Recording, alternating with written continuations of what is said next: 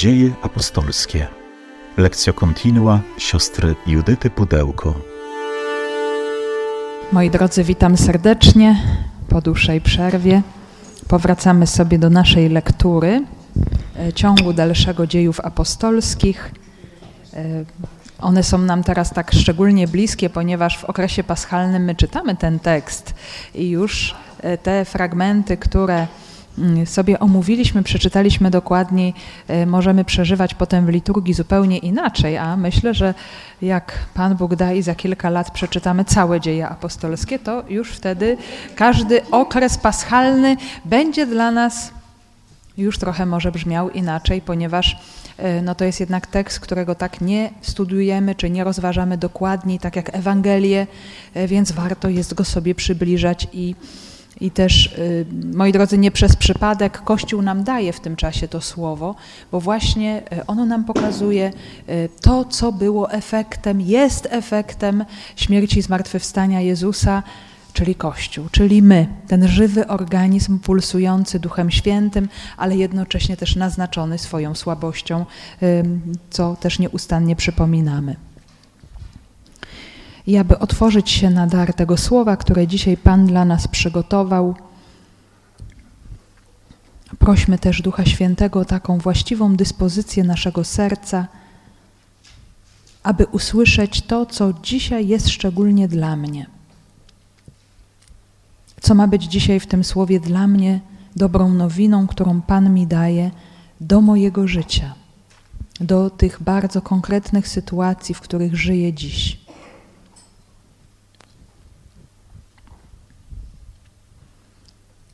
Panie Jezu Chryste, ukrzyżowany i zmartwychwstały, uwielbiamy Cię, bo Ty jesteś obecny we wspólnocie Kościoła i tam, gdzie się gromadzi dwóch lub trzech w Twoje imię, Ty jesteś obecny. Prosimy Cię, udziel nam uważności na dar Twojego słowa, na otwieranie się ku głębszemu poznawaniu Ciebie i Twojej miłości. Prosimy Cię, udzielaj nam Twojego ducha. Przyjdź o Duchu Święty, przyjdź mocy Boga i słodyczy Boga. Przyjdź Ty, który jesteś poruszeniem i spokojem zarazem. Odnów nasze męstwo wypełnij naszą samotność pośród świata. Stwórz w nas zażyłość z Bogiem. Przyjdź, duchu z przebitego boku Chrystusa na krzyżu. Przyjdź z ust zmartwychwstałego.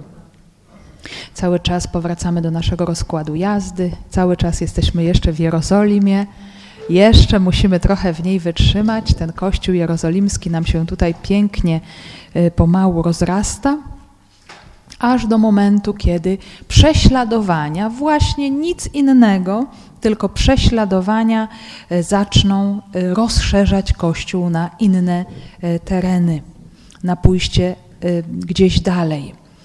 Więc nawet pewnego rodzaju względy bezpieczeństwa, one później zamienią się w misję, w głoszenie to jest też, moi drodzy, takie niesamowite w tym Bożym działaniu, że czasami takie sytuacje, które nam się mogą wydawać kompletnie niekorzystne, albo mogą nam się wydawać kompletnie przegrane.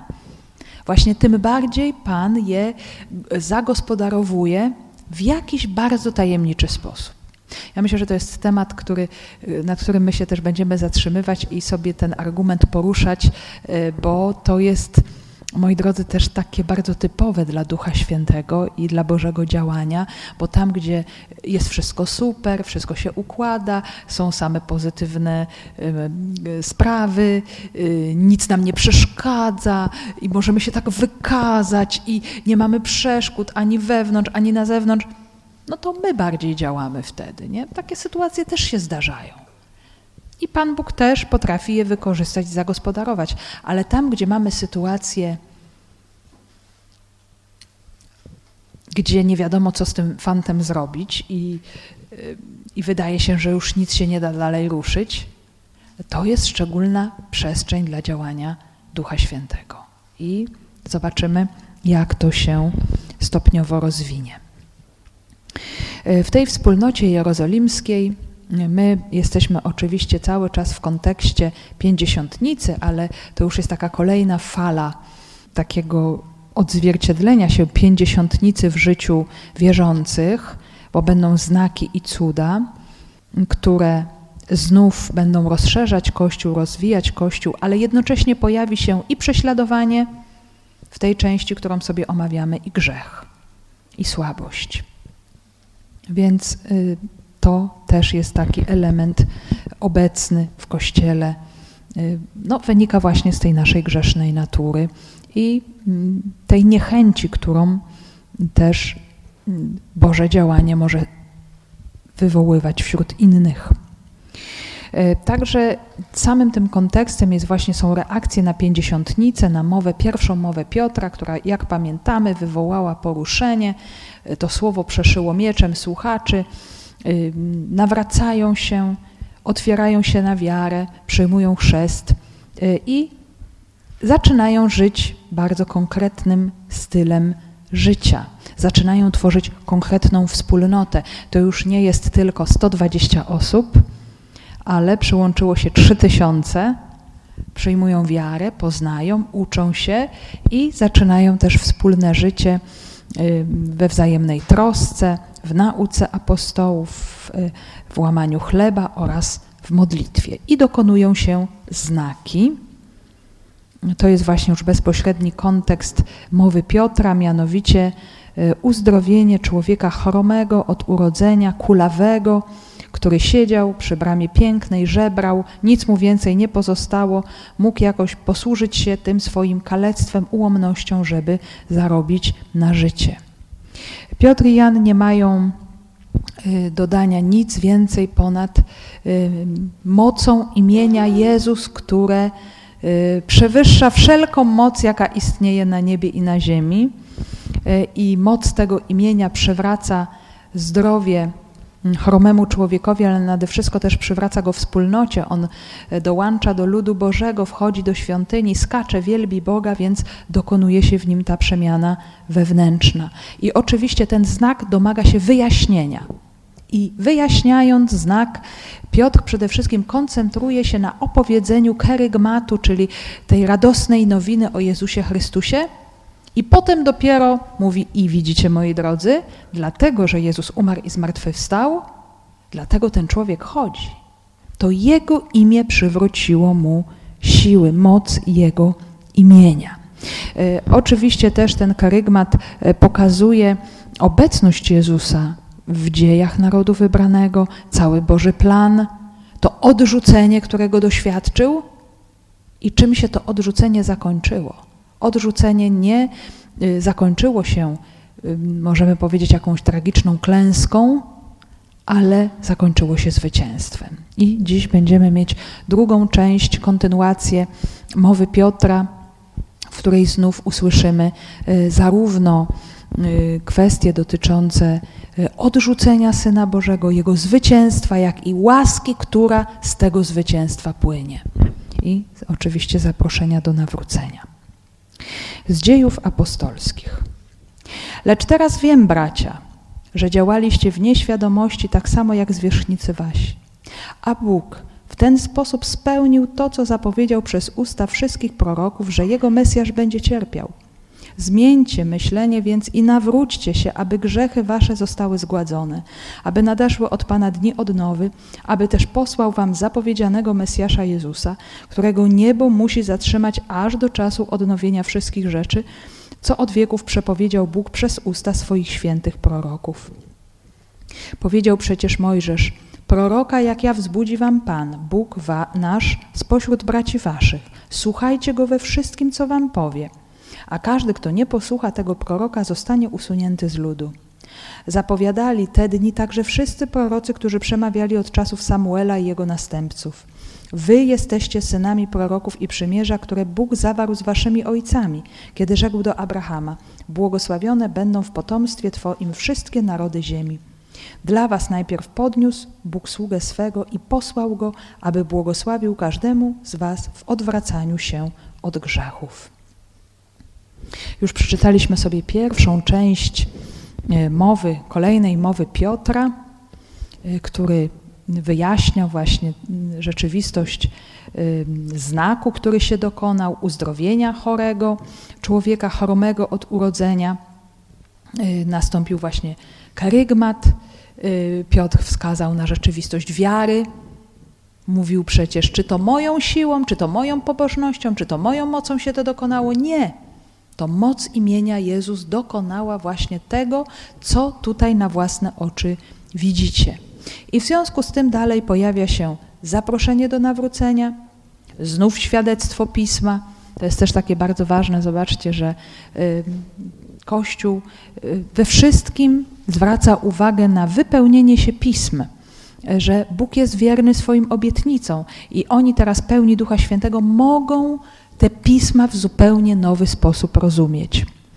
E, I zapowiedź zbawienia dla Izraela, choć już tutaj zobaczymy, że będzie też mały element wskazujący na to, że to zbawienie pójdzie jeszcze gdzieś dalej. Zostanie zaniesione innym ludom, chociaż jeszcze w tym momencie Piotr i apostołowie tego nie rozumieją do końca, to przyjdzie z czasem, ale już to odwołanie do Abrahama, które będzie tu obecne, nam na to wskaże. Lecz teraz wiem, bracia, że działaliście w nieświadomości tak samo jak zwierzchnicy wasi. Y, I moi drodzy, to jest bardzo ciekawe, bo zobaczcie, wcześniej Piotr wykazywał y, swoim słuchaczom grzech, to wy tego Jezusa, Mesjasza, przybiliście rękami niewiernych do krzyża, y, to wy wyprosiliście ułaskawienie dla zabójcy, a tego, który daje życia, dawcę życia, zabiliście i po tym wykazaniu grzechu pokazuje obietnicę. I to jest, moi drodzy, coś niesamowitego, bo to nam w praktyce pokazuje prawdę o Bogu miłosiernym. Co to znaczy? Że Bóg jest jedynym, którym na zło odpowiada dobrem. I do tego jest zdolny ten, który tego Boga przyjmie, który się z nim zjednoczy. To jest właśnie e, ta niesamowita prawda, siła, tajemnica chrześcijaństwa, której nie znajdziemy nigdzie indziej. Odpowiedź na zło e, w czynieniu dobra, w dobru. Taki jest właśnie Bóg. Na tym polega chrześcijaństwo. Chrześcijanina nie poznamy e, po tym, to nie jest cechą charakterystyczną chrześcijanina, że czyni dobro.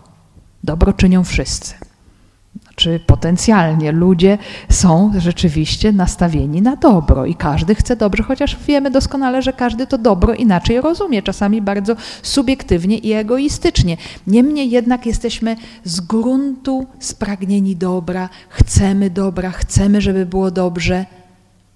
I tutaj nie rozpoznamy chrześcijanina. Po wielkich dziełach możemy powiedzieć yy, dobra, bo każdy może je czynić, nie?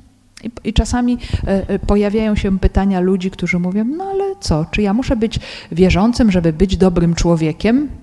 Nie musisz. Nie musisz być wierzącym, żeby być dobrym człowiekiem. Możesz być dobrym człowiekiem, bo Bóg ze swej natury e, wyposażył cię w dobro, bo nawet jeżeli o tym nie wiesz, pochodzisz od Boga i Bóg nie odbierze ci tej twojej natury, w którą cię wyposażył, tylko dlatego, że w niego nie wierzysz. On jest po prostu zbyt wspaniałomyślny, zbyt dobry, żeby to uczynić. On nie jest jakimś myśliwym y, strażnikiem, który widząc, że właśnie człowiek zupełnie Boga lekceważy, nie poznaje, że go odrzuca, no to w takim razie ja zrobię, że ty będziesz zły. Pan Bóg wcale tak nie robi. On jest po prostu tak wielkim dobrem i tak bardzo kocha człowieka, że nawet jak ten człowiek go lekceważy, to i tak Bóg patrzy na niego z miłością. To jest właśnie coś zupełnie nieprawdopodobnego i aż sobie jest to trudno wyobrazić, bo każdy z nas, y, jak został dotknięty w jakiś bolesny sposób, zraniony, to pierwszą reakcją jest no właśnie jakieś napięcie, jakaś niechęć, jakiś ból, y, jakaś zadra się rodzi w sercu człowieka i to jest taka reakcja natury zranionej grzechem. Bóg jest inny. Y, I On reaguje inaczej i człowiek jest w stanie przebaczyć, jest w stanie y, wejść w tą postawę miłosierdzia, przebaczenia, odpowiedzią dobro na zło, jeżeli zostanie uzdolniony do tego y, przez Boga. Bóg człowieka uzdalnia do takiej postawy. To jest postawa Chrystusa. Więc moi drodzy, takie sytuacje, jakieś, y, których doświadczamy, trudne czy dotkliwe, y, to one są tak naprawdę takim sprawdzianem. I nas mogą czasami bardzo dotykać i może być nam bardzo smutno i przykro, ale jednocześnie ja co jakiś czas mogę sobie sprawdzić, czy już jest we mnie ta postawa? Czy, czy przynajmniej w mojej świadomości jest pragnienie takiej postawy? Że ja chcę odpowiadać dobrem na zło. Dlaczego? Bo Chrystus tak postępował, postępuje. Bo On jest dla mnie najwyższym punktem odniesienia i On mnie po prostu tak zachwyca, że ja chcę wszystko robić tak jak On.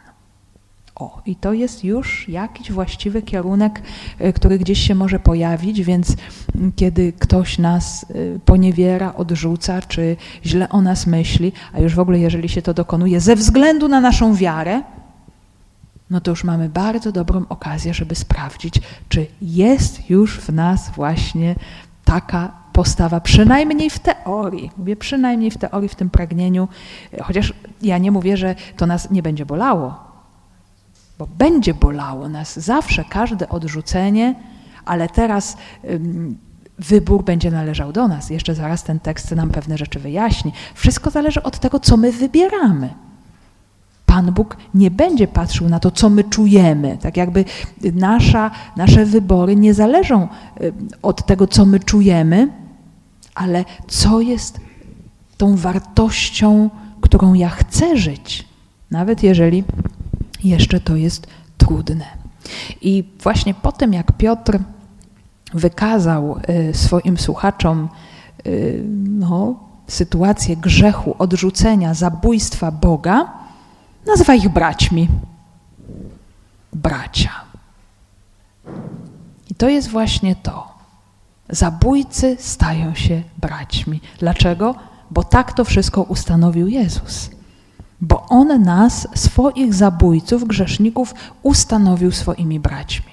I to jest absolutna, i siostrami zresztą, to jest absolutna rewolucja. E, I tutaj Piotr staje się też tłumaczyć całą tę sytuację, e, bo oczywiście z jednej strony był lud, który e, początkowo bardzo entuzjastycznie przyjmował Jezusa, podziwiał go, byli oczywiście ci zwierzchnicy podchodzący początkowo sceptycznie, a potem z coraz większą wrogością, co doprowadziło właśnie do procesu, a potem już wszyscy, czy prawie wszyscy, y, żądali śmierci Jezusa, y, czyli po prostu też nie rozpoznali go właściwie. I Piotr tutaj nazywa to nieświadomością. Nie rozpoznaliście właściwie dlaczego? Ponieważ grzech niesamowicie zaciemnił siły poznawcze człowieka. Sobie wielokrotnie już o tym tutaj mówiliśmy, e, że grzech to jest nie tylko coś, co się dokonuje w jakimś tam pojedynczym akcie e, złego wyboru, złej decyzji, ale to ma potem też takie konsekwencje, że my już pewnych rzeczy nie oceniamy właściwie. Grzech nam przysłania prawdę. Grzech sprawia, że jesteśmy w ciemnościach. W ciemnościach człowiek nie widzi wyraźnie wszystkich szczegółów, jak się tak naprawdę rzeczy mają. Ocenia pewne rzeczy błędnie. To jest właśnie y, sytuacja, y, taka przestrzeń, która się wytwarza z powodu grzechu. Nieświadomość. Ale czy Bogu to może przeszkodzić? Właśnie nie. I to jest niesamowicie poruszające i niezwykłe, że Bóg jest w stanie przeprowadzić swój plan nawet w takiej sytuacji. Nic go nie jest w stanie zatrzymać. Yy, Bóg to jakby już przewidział. Nie dlatego, że e, Bóg zaaranżował tę sytuację, że człowiek czyni zło. Nie. Bóg w swojej wszechwiedzy to przewidział, widząc grzech pierwszych rodziców, wiedział, do czego ostatecznie ten rozwój zła człowieka doprowadzi, i to już było obecne w Słowie Bożym. To było obecne w zapowiedziach proroków, e, więc to wszystko było widać, że e, jeżeli się pojawi ten szczególnie posłany przez Boga, ta tajemnicza Boża postać, czyniąca dobro, to to dobro będzie odrzucone, e, ta osoba będzie zniszczona i zmiażdżona przez ludzi. I tutaj mm, nie ma odniesienia do konkretnych tekstów, co zapowiedział przez usta wszystkich proroków, że jego Mesjasz będzie cierpiał, ale my te teksty mamy i możemy przynajmniej tutaj dwa z nich przywołać.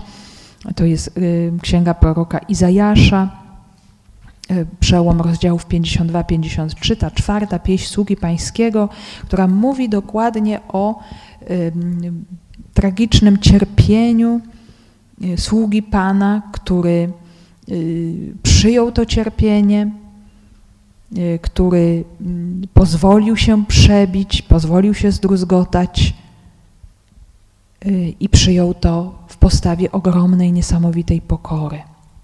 On się obarczył naszym cierpieniem, On dźwigał nasze boleści, a my uznaliśmy Go za skazańca, chłostanego przez Boga i zdeptanego.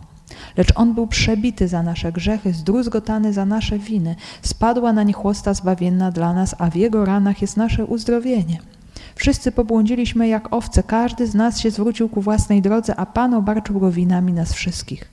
Dręczono go, lecz sam pozwolił się gnębić, nawet nie otworzył ust swoich.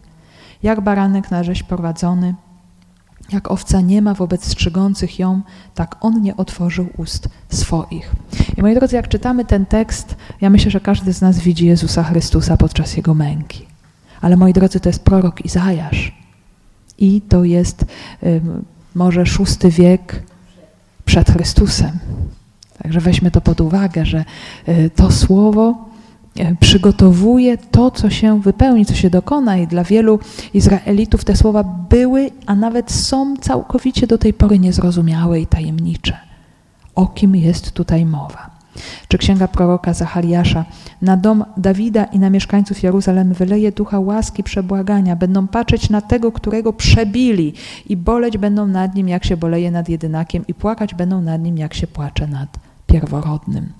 To jest to słowo, które wykorzystuje ewangelista Jan i odnosi je do momentu przebicia boku Jezusa na krzyżu.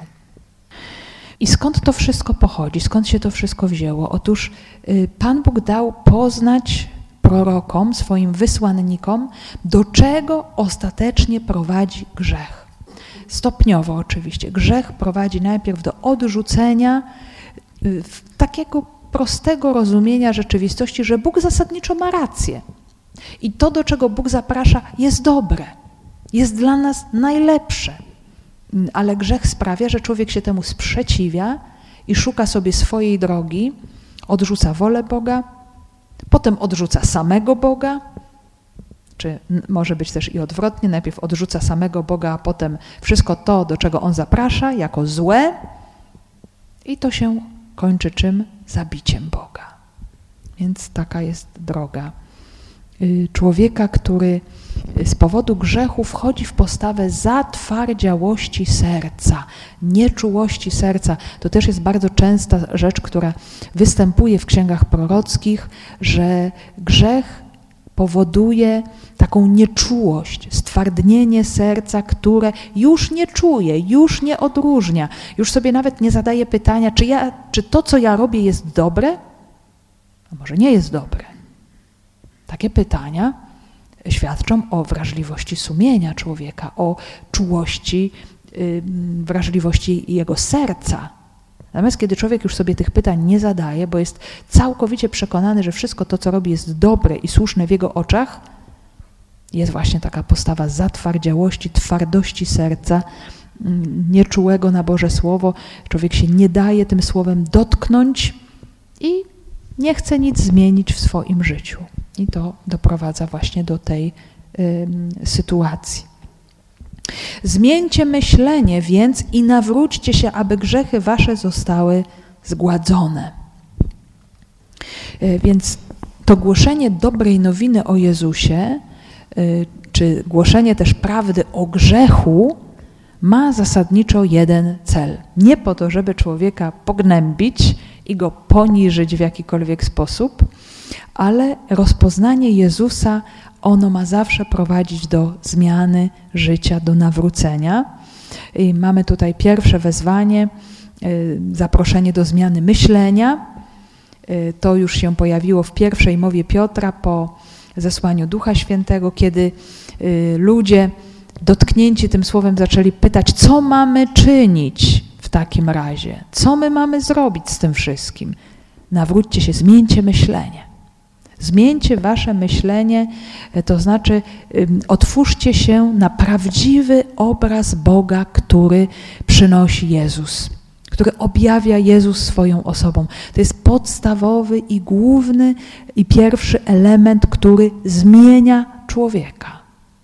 Bo każdy grzech jest spowodowany zasadniczo nieprawdziwym, wykrzywionym, wadliwym, zakłamanym obrazem Boga. To, że ten Bóg albo w ogóle w świadomości człowieka nie istnieje, nie ma żadnego innego punktu odniesienia poza sobą samym, być taka sytuacja, bo człowiek nigdy tego Boga nie poznał, więc uważa siebie samego za instancję rozstrzygającą wszystko, e, albo tego Boga poznał, ale poznał go w sposób niewłaściwy, czy projektował na tego Boga różne swoje negatywne doświadczenia z życia, te różne cierpienia, które przeżył, złe traktowanie, osądy, karania, y, no jakieś tam y, rzeczy, które były bardzo przykre i bolesne. I teraz w świadomości tego człowieka ten Bóg jest taki. Jest takim po prostu y, jakimś dozorcą, strażnikiem, który tylko stoi, żeby człowieka, człowiekowi wypomnieć jego zło i go ukarać. Jeżeli ktoś ma takie właśnie przeświadczenie, albo ma takie doświadczenie, albo tak sobie tego Boga wyobraża, no to choćby nawet ze strachu chciał czynić dobro, to będzie się przez chwilę wysilał, ale potem to i tak runie, to i tak upadnie. Więc nawrócenie rozpoczyna się od tego, żeby przyjmować w swoim życiu prawdziwy obraz Boga, który jawi się w Jego Synu. Bóg zrobił przede wszystkim to, posyłając swojego Syna w ludzkim ciele, mówi: Patrz, jaki jestem, patrz, kim jestem dla Ciebie czego pragnę również dla Ciebie. Patrząc również na te wszystkie ludzkie postawy Jezusa, y, Jego uczucia, Jego odniesienia do człowieka, to wszystko nam objawia prawdę o Bogu. No i po to jest nam Słowo Boże, że Słowo Boże nam właśnie to objawia, pokazuje i ma moc wyciągać z nas, oczywiście to też jest proces, te wszystkie zakłamane obrazy Boga, które mogą gdzieś tam w nas tkwić. Czyli właśnie mm, przyjmowanie Bożego Słowa, otwieranie się na Jezusa, poznawanie Go niejako mm, odkodowuje w nas taki obraz Boga, który jest wrogiem, który, bo to jest ciągłe działanie złego ducha. On cały czas idzie w tym kierunku, to się zaczęło w ogrodzie Eden i w sposób genialny autorzy Starego Testamentu to uchwycili. Pierwszym etapem prowadzącym człowieka do grzechu to było nakreślenie przed Ewą złego obrazu Boga. Czy to prawda, że Bóg wam nie pozwala? Czy to prawda? A, pomrzecie. Oj, nie martwcie się, na pewno nie pomrzecie, ja wam pomogę. E, żebyście sobie mogli poradzić pomimo tych Bożych e, nakazów, które są takie bardzo tutaj niewłaściwe, nieludzkie. No i tak się zaczęło, moi drodzy, i tak to dalej trwa nieustannie. Nie? Poradź sobie sam. Bóg ci nie pomoże. Bóg jest twoim wrogiem i ty musisz zrobić wszystko, żeby ocalić siebie i być szczęśliwym na własną rękę. A tymczasem jest inaczej bo w Jezusie poznajemy i właśnie to pochylanie się nad Słowem Bożym daje nam taką możliwość, co Bóg jest w stanie zrobić dla człowieka. Że jest w stanie oddać siebie samego do końca, y, zupełnie y, ukryć, zniwelować prawie tak y, zewnętrznie swoje bóstwo, żeby tylko człowiek mógł żyć. Zrobić wszystko, żeby on mógł żyć, aż do końca. No i to mu się udaje też, bo Jezus przywraca ten zraniony obraz człowieka, daje mu ten nowy stan e, życia wiecznego, które e, otrzymujemy w chrzcie. E, ale zmiana myślenia to jest pierwszy etap. Od tego wszystko się zaczyna, czyli ciągłe otwieranie się na prawdziwy obraz Boga w naszym sercu. Od pierwszych momentów dnia, jak się budzimy, otwieramy oczy i nasze myśli biegną w kierunku Pana i mówię, Panie, Ty jesteś miłością. Jak ja Ci dziękuję, że Ty mnie kochasz yy, i przyjmujesz mnie i dajesz mi życie, jesteś wpatrzony we mnie jak w Twoje ukochane dziecko. I tak zaczynamy dzień yy, i to dopiero uzdalnia człowieka do odwracania się od złych czynów czy w ogóle zauważania tych wyborów, które są niewłaściwe, czy zauważania tych jakichś błędów, które się czyni. Nie? Wtedy w obliczu miłości Boga to się po prostu wyraźniej widzi, że no nie, to nie tak. Pan mnie zaprasza do czegoś zupełnie innego. Y, człowiek zaczyna odkrywać wolę Boga jako coś dobrego, jako dobro dla mnie. Bóg lepiej wie, ja się na nim opieram, On lepiej wie, co mi służy. I wtedy y, człowiek może przyjąć dar odpuszczenia grzechów. I teraz uwaga. To nie jest tak, że y, kiedy my się nawrócimy, to dopiero mamy taki kupon i się dokonuje odpuszczenie naszych grzechów.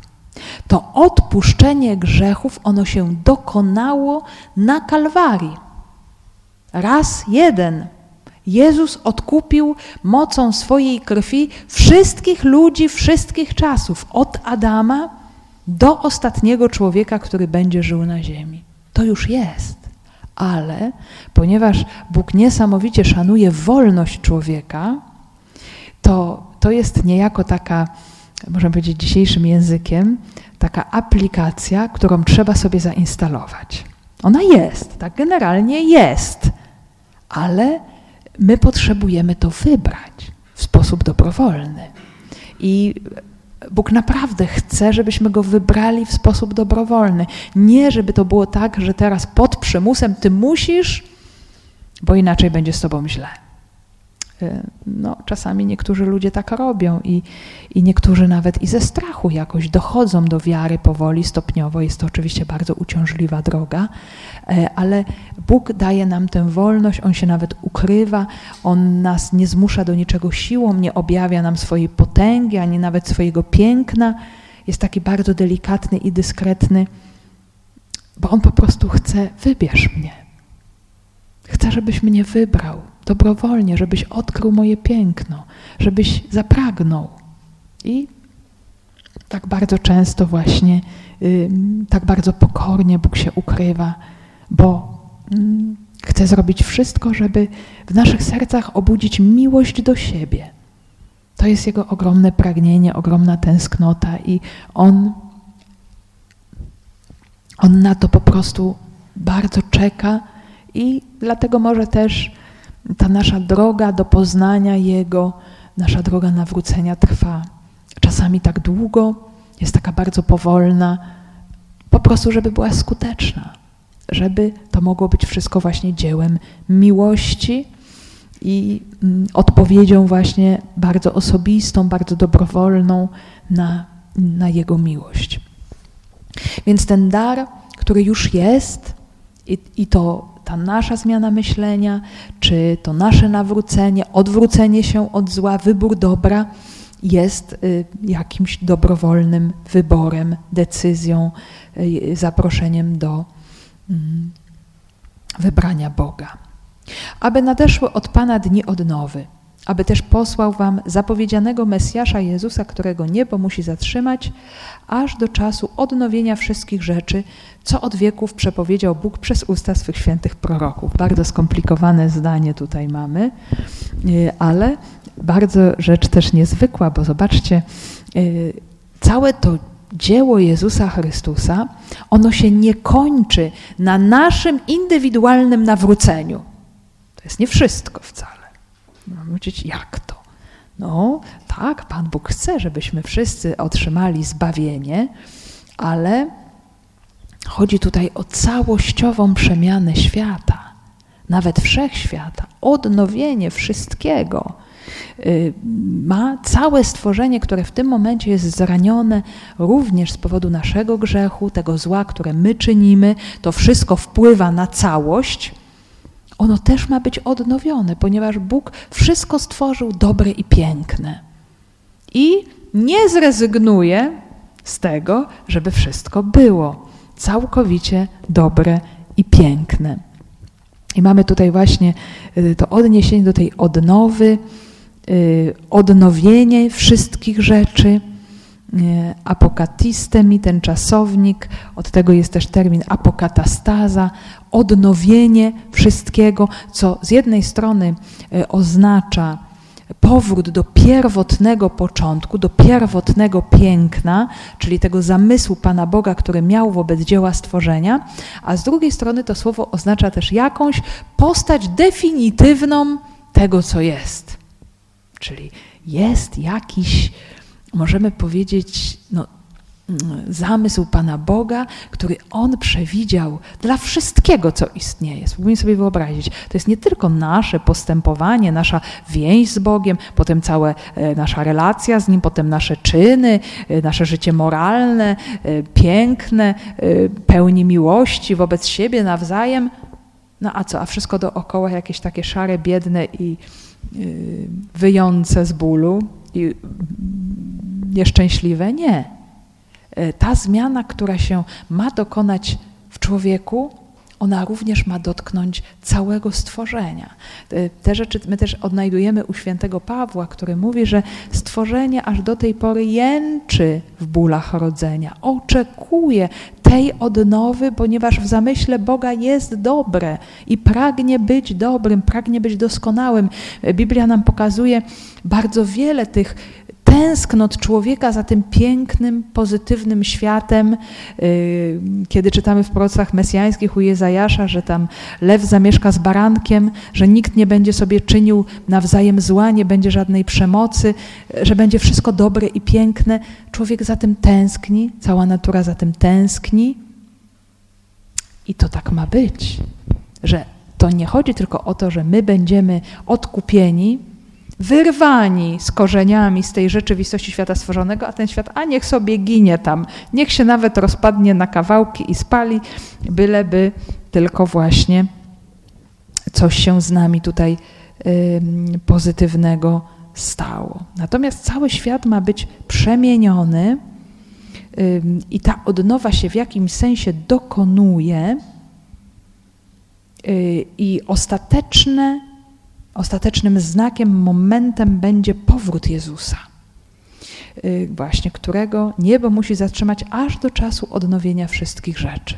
Czyli stopniowo jakby dokonuje się odnowa, która zaczyna się od naszych serc, tych stworzeń, które mają taką bardzo świadomą e, relację z Bogiem i mogą przyjmować Jego łaskę, Jego dary, dary Ducha Świętego i dzięki temu dokonuje się stopniowa, powolna odnowa, która dojdzie do swojej pełni w momencie powrotu Chrystusa na ziemi, w momencie paruzji, kiedy On już nie tyle przyjdzie jako człowiek, który będzie wzywał do nawrócenia, ale objawi się jako Pan kosmosu, odnowiciel kosmosu i ustanowi wszystko nowe.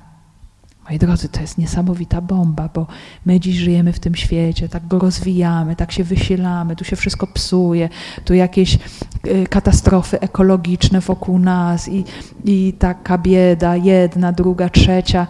Ale sobie wyobraźmy, że to wszystko się w pewnym momencie zmieni, że to wszystko idzie w tym kierunku, że my będziemy piękni, zmartwychwstali i jaśniejący, ale my nie będziemy w jakiejś próżni, my będziemy w jakimś pięknym, cudownym, odmienionym świecie. I o tym już mówili prorocy. Y, tutaj oczywiście Izajasz jest mistrzem świata w tych wszystkich zapowiedziach mesjańskich i zapowiedziach odnowy, ale nie tylko on. gdzie Bóg mówi przez proroka: Oto ja stwarzam nowe niebiosa i nową ziemię. Nie będzie się już wspominać dawniejszych dziejów, ani na myśl one nie przyjdą. Bo jak nowe niebiosa i nowa ziemia, które ja uczynię, trwać będą przede mną, wyrocznia Pana, tak będzie trwało wasze potomstwo i wasze imię. I dam wam serce nowe, Ezechiel, i ducha nowego tchnę do waszego wnętrza, zabiorę wam serca kamienne, a dam wam serce z ciała, czyli odnowa wewnętrzna człowieka, ale również odnowa świata.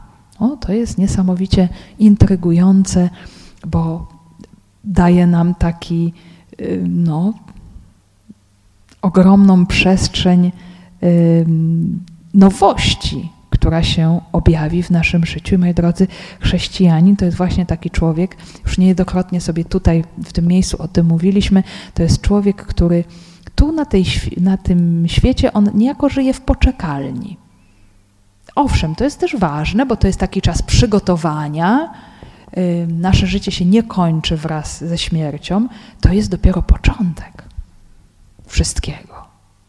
Więc y, dla chrześcijanina y, oczywiście to jest, może być i trudne, i bolesne, ale im bardziej zgłębiamy Boże Słowo, im bardziej nad tym rozważamy się, zastanawiamy, no właśnie rzeczywistość śmierci staje się przejściem. To jest po prostu próg, który przekraczamy, żeby wejść w absolutną nowość i już będzie wszystko inne.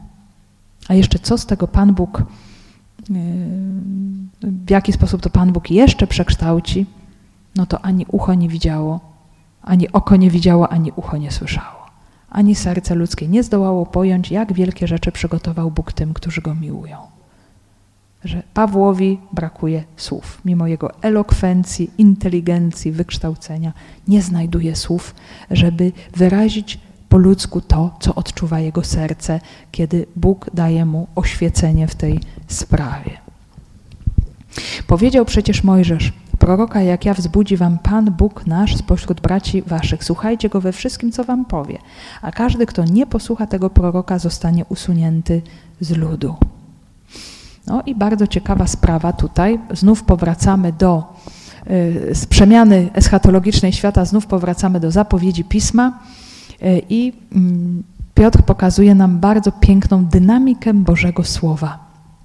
Ta przemiana Y, właśnie te poszczególne etapy, więc zmiana myślenia, zmiana postępowania, przemiana kosmosu, tak naprawdę rozpoczyna się w dynamice słowa y, wypowiedzianego i przyjętego. Tak jak Bóg mówił do, Mo do Mojżesza, tak samo będzie mówił y, przez zapowiedzianego przez Mojżesza proroka, to jest oczywiście odniesienie do tekstu mesjańskiego z Księgi Powtórzonego Prawa 18:15. Pan Bóg wzbudzi ci proroka spośród braci podobnego do ciebie, jego będziesz słuchał. To jest właśnie y, Mesjasz, który ma być nowym Mojżeszem. Y, I to jego słowo będzie wiążące. Odrzucenie tego słowa to będzie oznaczało odrzucenie życia. Dlatego właśnie każdy, kto nie posłucha tego proroka, zostanie usunięty z ludu, nie znowu e, w ramach kary, ale sam się z tego życia wykluczy, bo słowo Jezusa daje życie. A więc ten Mojżesz, wyzwoliciel z niewoli egipskiej, zapowiedział nowego wyzwoliciela, którego przyjmuje się przez słuchanie. Właśnie tu jest niesamowicie ważna rola Słowa Bożego. Słowo niesie prawdę zbawczą. Słowo Boże dotyka ludzkiego serca, porusza to ludzkie serce, napełnia człowieka tęsknotą i pragnieniem Boga i Jego miłości. Potem dalej uzdalnia człowieka do zmiany myślenia i do rozpoczęcia nawrócenia. Więc to jest ten niesamowity, silny element, który wszystko zmienia. My sobie też mówiliśmy tutaj we wstępach do dziejów apostolskich, że dzieje apostolskie ukazują nam taki niesamowicie potężny, silny pochód Słowa Bożego, którego nie można okiełznać i które dokonuje tych swoich dzieł na bardzo różne sposoby. I to się dzieje.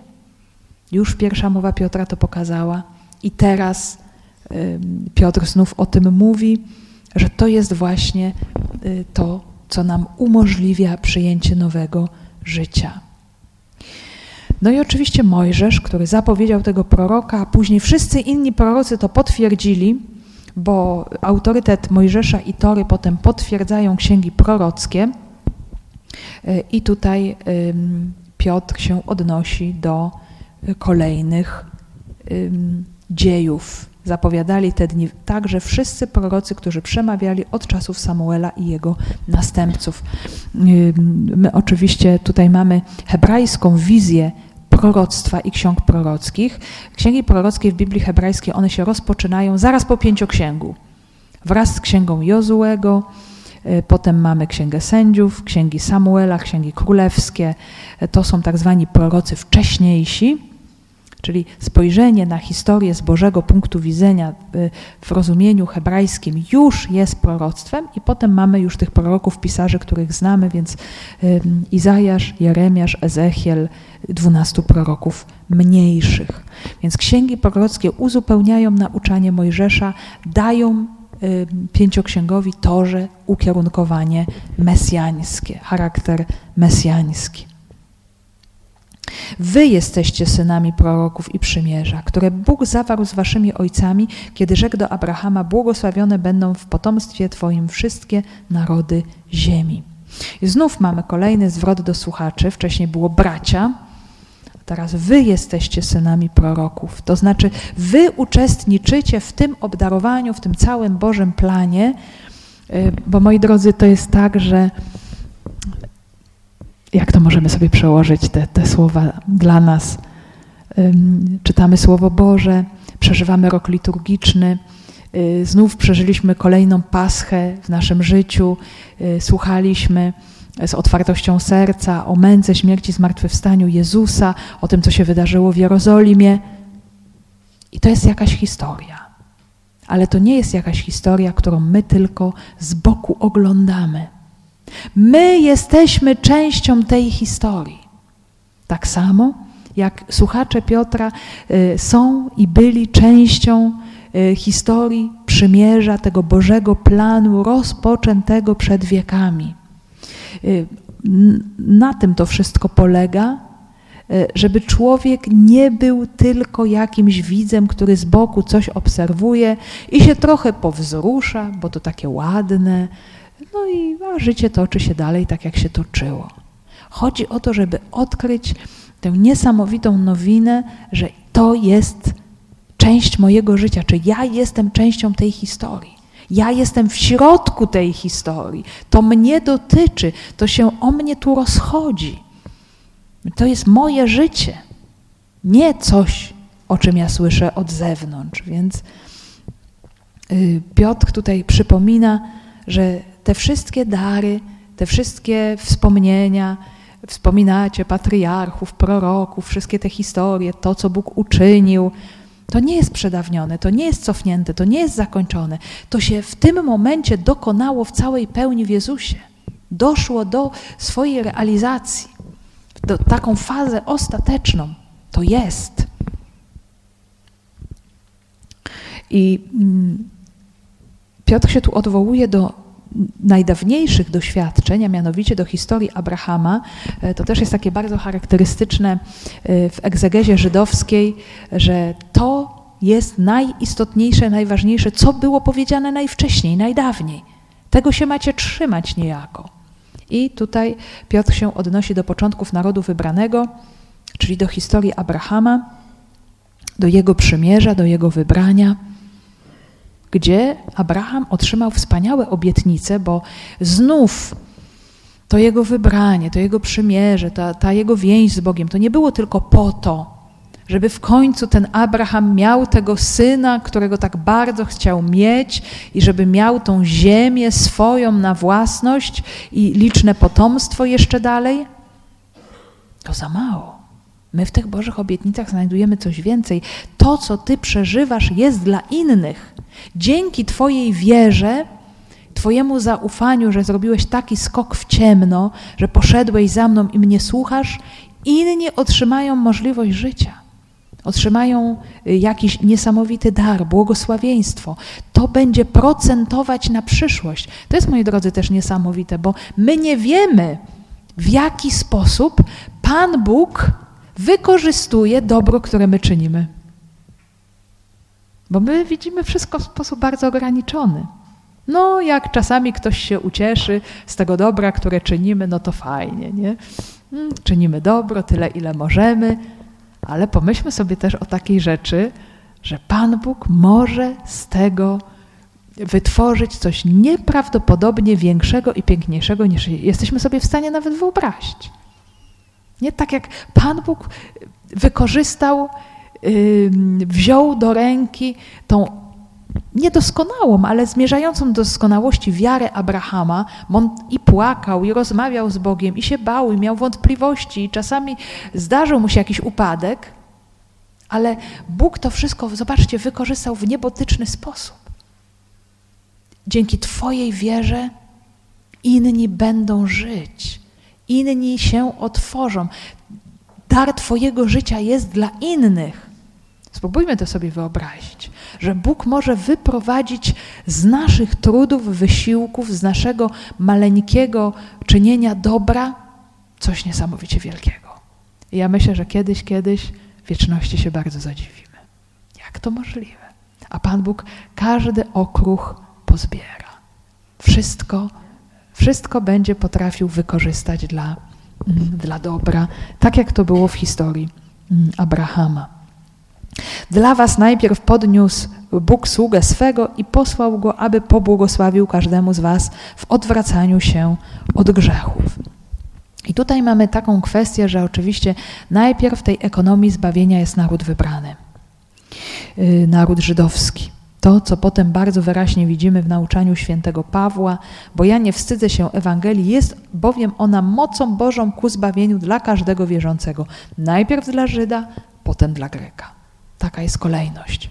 Y, takie są Boże obietnice y, i tak to wszystko wygląda, że Bóg to wszystko poukładał w jakimś też y, porządku. I to wszystko, te wszystkie obietnice, one prowadzą do objawienia się zmartwychwstania Jezusa, który jest i potomkiem Abrahama, to jest bardzo ważne. Także on też w, tej, w tym ciągu przymierza jest i jest potomkiem Mojżesza i zapowiedzianym przez Mojżesza Mesjaszem prorokiem. Czyli Jezus wypełnia wszystkie obietnice, które były dane narodowi izraelskiemu. I to jest najpierw właśnie ta zamknięta historia, która staje się historią otwartą dla nas ale Syn Boży wszedł właśnie w te ludzkie dzieje, bardzo konkretne, w te dzieje narodu wybranego, aby całą tę historię tak bardzo trudną i bolesną przeniknąć swoją osobą. I żeby każdego człowieka uzdolnić do odrzucenia zła. I my, moi drodzy, to było rzeczą, było niesamowitym też odkryciem świętego Pawła, y, bo oczywiście istniało prawo, dekalog, potem mnóstwo innych przepisów, takich czy nie innych, czy mnóstwo różnych kazusów, y, jakich rzeczy niewłaściwych możesz się dopuścić w swoim życiu. E, czyli prawo doskonale opisywało rzeczywistość ludzkiego grzechu, ale nic poza tym. Nie potrafiło temu człowiekowi pomóc. To właśnie odkrył święty Paweł, że cóż mnie wyzwoli od siły grzechu? Prawo może mi tylko pokazać, co jest grzechem i nic więcej. Ja sobie z tym sam nie potrafię poradzić. Ja nie potrafię sam odwrócić się od mojego zła. To dopiero może się dokonać w Jezusie. To On daje człowiekowi taką łaskę, że nie musi wybierać zła. No, to, to święty Paweł też mówi, że chce dobra, a narzuca mi się zło. Więc przyjmowanie Ducha Świętego, Jego mocy, Jego życia pozwala człowiekowi nie wybierać zła. Że to zło mi się narzuca, że ten sposób reagowania mi się narzuca, że y, taki, a nie inny wybór niewłaściwy mi się narzuca. I dopiero Jezus Chrystus w swym duchu daje mi moc, że ja tego zła nie wybieram. Jakby człowiek przestaje być niewolnikiem grzechu. To, o czym mówi też bardzo wyraźnie święty Paweł. Przestaje być w Jezusie niewolnikiem grzechu. I to jest ta niesamowicie dobra nowina, która dziś jest nam dana, yy, którą my możemy odkryć i poznać, że to wezwanie do nawrócenia to nie jest dla nas jakiś nakaz, yy, jakiś możemy powiedzieć tutaj żądanie, że musisz uczynić, ale to jest dar. To jest coś, czego nie jesteśmy w stanie osiągnąć sami o własnych siłach. I kiedy człowiek to zaczyna rozumieć, wtedy widzi, że każde dobro, które czyni, jest nie jego, jest darem Boga. Bóg to dobro sam czyni w nas i przez nas, właśnie dlatego, że otwieramy się na poznawanie Jego Syna i na przyjmowanie Jego łaski. I tak, moi drodzy, podsumowując, mm, choć z jednej strony Piotr wskazuje rzeczywistość ludzkiego grzechu. Siłę ludzkiego grzechu, odrzucenia Boga, y, który ostatecznie doprowadził do zabicia Boga i zaprasza do takiej odpowiedzialności za własne zło, to jednocześnie pokazuje zwycięstwo nad złem. To, co się dokonuje w Jezusie, że On jest w stanie to uczynić. Że w w tej rzeczywistości Jego śmierci, jeszcze bardziej Jego podniesienia, Bóg Ojciec go podniósł do życia, do nowego życia, jest właśnie obecne to Jego zwycięstwo nad złem. I to jest większe aniżeli wszelki ludzki grzech, który może być popełniony na, na tej ziemi. I w tym zmartwychwstaniu Jezusa kolejna sprawa dokonuje się odnowienie całego wszechświata. To nie jest tylko i wyłącznie sprawa naszego osobistego odnowienia, ale to jest coś więcej. I ja mogę przyczyniać się do tego, że się objawi nowe niebo i nowa ziemia stopniowo, stopniowo i powoli na tym świecie. Czy ja sobie zdaję z tego sprawę? Czy chcę w tym uczestniczyć? Czy chcę wybierać to życie według ducha, które pozwoli przeze mnie temu duchowi działać? Bo dzisiaj e, Jezus Chrystus ma nas do działania. Już nie chodzi po tej ziemi w ludzkiej postaci. Pozostaje oczywiście w swoim słowie, w sakramentach Kościoła bardzo skuteczny i działający, ale również pozostaje bardzo mocno obecny i działający we wspólnocie Kościoła. I dzisiaj on ma nasze ręce, nasze nogi, nasze serca, nasze umysły. I co jest potrzebne? Pozwolić mu działać przez nas. I w taki sposób wprowadza się Królestwo Boże. Nie przez odgórne zarządzenia, dekrety państwowe, takie czy nie inne. No, może to na coś wskazywać, nie? ale tak zasadniczo to nie zmienia wiele. Bo tą przestrzenią, która przyjmuje Boga, jest ludzkie serce. I dopiero ludzie od wewnątrz przemienieni przez Boga mogą przemieniać świat. To jest ta sól ziemi, o której mówi nam Ewangelia. Może być jej malutko, ale może być niesamowicie skuteczna i działająca. Właśnie o to chodzi. Dziś mogę wejść y, y, na tę drogę tworzenia nowego nieba i nowej ziemi. Najpierw we mnie, a później wokół mnie i w całym wszechświecie. I ta nadzieja, że wszystko będzie odnowione że to się dopiero, moi drodzy, zacznie. Że my się przygotowywujemy, jak najlepiej potrafimy, szykujemy się na te wielkie dzieła, które się z czasem będą e, objawiać przed naszymi oczyma. I takim też sposobem zakończyliśmy sobie trzeci rozdział dziejów apostolskich i zaraz zobaczymy, jaka będzie reakcja na to wszystko. Bo w czwartym rozdziale zaraz usłyszymy o prześladowaniu wspólnoty chrześcijańskiej. I to jest, moi drodzy, rzecz bardzo, bardzo normalna. Jak się pojawiają prześladowania, ale uwaga, te prześladowania mogą być bardzo różne. To mogą być prześladowania te wprost, je jest bardzo łatwo rozpoznać i o tym mówi też nam Księga Apokalipsy. Ja myślę, że ja też parę razy na ten temat mówiłam. Y, Księga Apokalipsy mówi o dwóch bestiach zagrażających chrześcijanom. Ta pierwsza, ona niszczy, zabija. To są te prześladowania wprost, ale jest jeszcze drugi sposób prześladowań. I one są o wiele trudniejsze, bo one są zamaskowane. To jest taka bestia ideologiczna, która ogłupia człowieka, która pod pozorem dobra, udawania dobra, czyni ogromne szkody. Czyli bestia, która udaje baranka, zbawiciela świata, dobrodzieja ludzkości, a nim nie jest. I tu, moi drodzy, chrześcijanie potrzebują bardzo dużo mądrości, żeby nie dać się wyprowadzić w pole, nie odejść od prawdziwej wiary.